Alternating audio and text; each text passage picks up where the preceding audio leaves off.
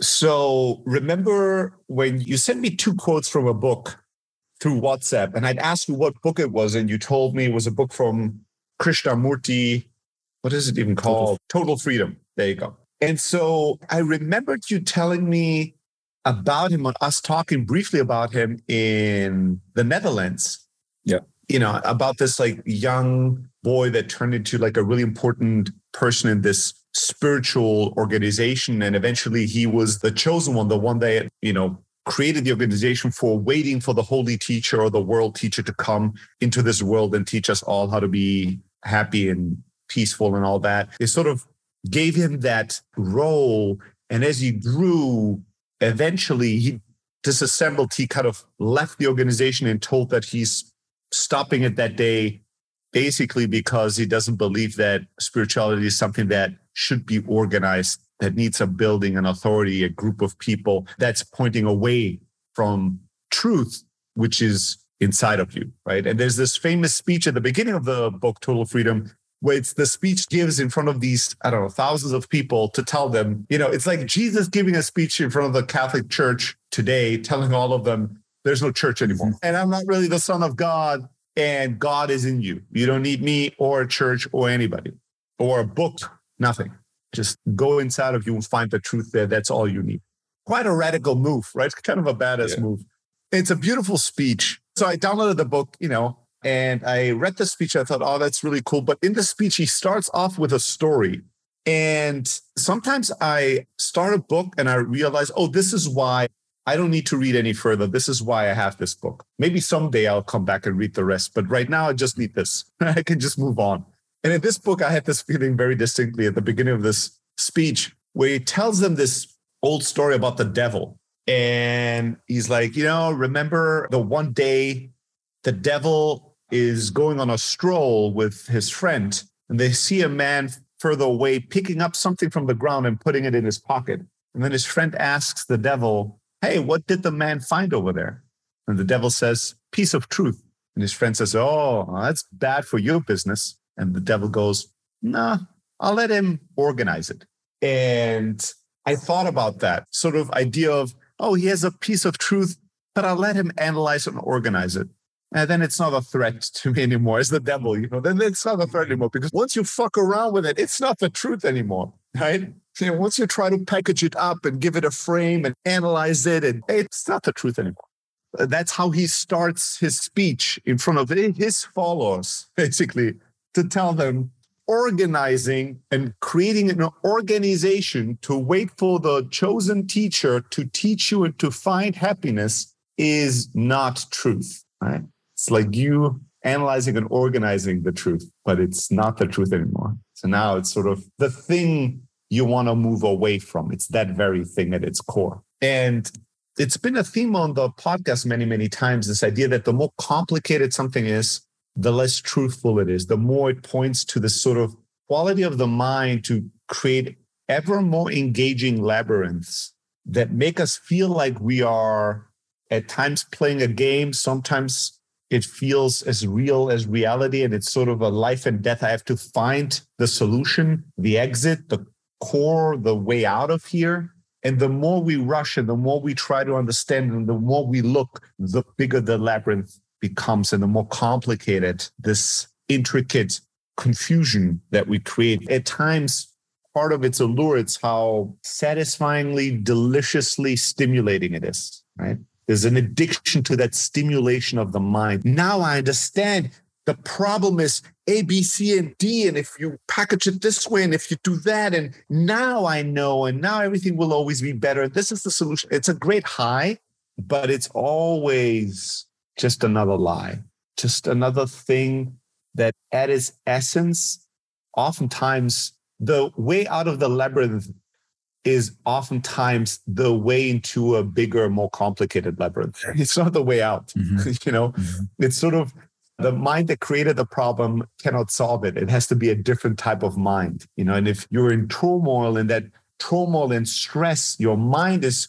tumultuous and stressful, it will create solutions or see problems or find exit ways that are going to create more of that in your life, not less. It's not an exit, really. It's an amplifier. And it is cool. One of the hardest things to surrender to as a truth. Because I think at the core, we have all felt this and feel this at times.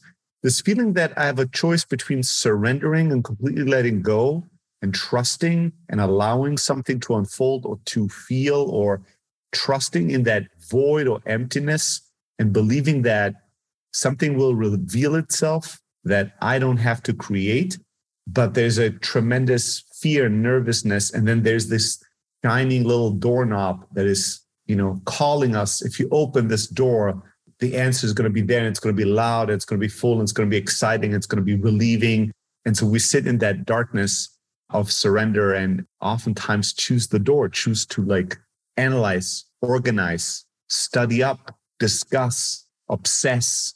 Thinking is so addictive, so incredibly addictive. And so we think our ways to all kinds of problems and then we overthink our ways and think that if we just think hard enough, we'll find an answer. And we just usually don't. Another thing that he said that I really liked was also like when he was giving a talk and then he's like, hey, you know, by the way, I'm giving these talks not so to give you a system of thought, but to awaken thought, right? And then he kind of talks a little bit about like, you want a system and you want a methodology, but ultimately the system or the methodology is the thing that just leads to you know it doesn't solve the thing it just leads you astray in another way because it helps you to not rely on your own thought and to it leads to a stagnation rather than this constant movement that is the free flow of intelligence. There's so much of us that is lacking trust within us that we almost exclusively are looking for answers and truth outside of us, which is the only place we could never find it. And,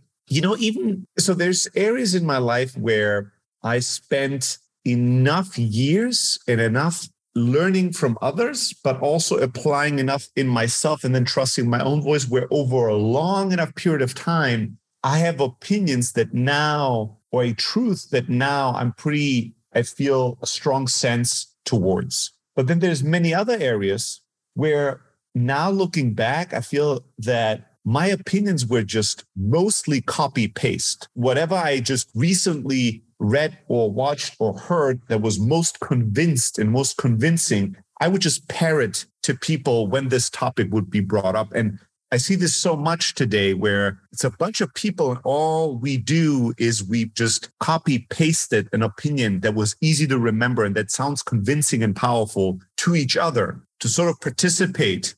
But if anyone would push us or nudge us a bit deeper, we would just have very quickly, we, this whole house of cards would collapse and we'd realize, I don't really know anything about this. You know, I just read a, an article in the New York Times that made me feel really strongly that, yes, this is the way things have to. And then I just tell everybody with passion about this and a conviction, but all I know is what I read on these three pages. And so there's no real depth to it. So if somebody really asked any follow up questions or had real depth of experience and a truth that they've arrived at within themselves through life, the differences would be really, really large, which I really love about him. I didn't read that much, just a, uh, you know, the first couple of pages, but this rejection of like following other people to find your path. There's nobody that can give you this happiness. There's nobody that can give you the truth.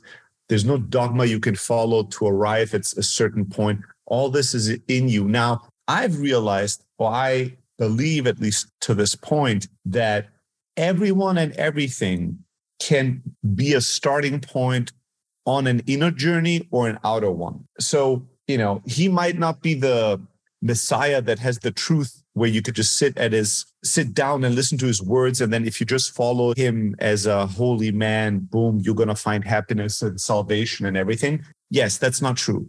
But this is probably what he was referring to about why he was giving speeches when people were inviting him is that maybe you'll sit down and you'll listen to him and you'll open up to hear your own soul or your own inner truth because of a word he said or something that he alluded to. And then that can set you off on your inner journey's path, you know, and that could be listening to a person, it could be reading a book, it could be watching a beautiful sunset, or it could be any number of things that might lead you down the pathless path of the journey within to find God, to find truth.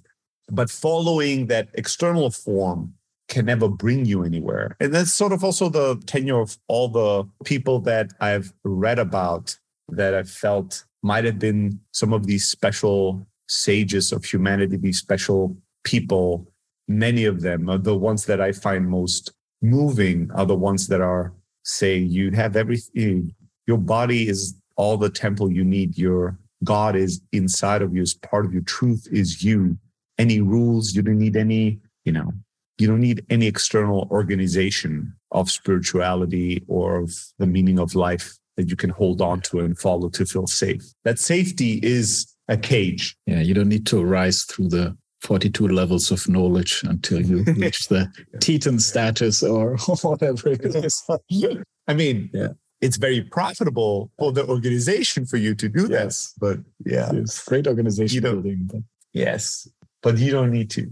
And that's really, I mean, that is a great abyss. It's sort of, in that sense, it seems like truth or God or whatever you want to call it is this great abyss. And there's only one message ever to us, only one word that's ever spoken jump. That's it, right? That's all there is. There's this great uncertainty, this great void that there's only one thing to do with, which is let go, surrender, jump, fall into, right?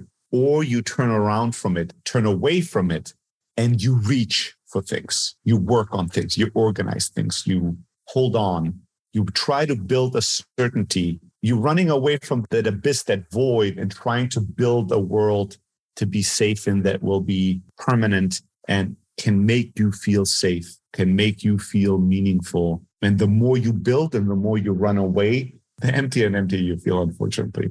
There's only one thing to do is jump. Now it's so simple, but it's terrifying enough that most of the time we're not quite ready yet.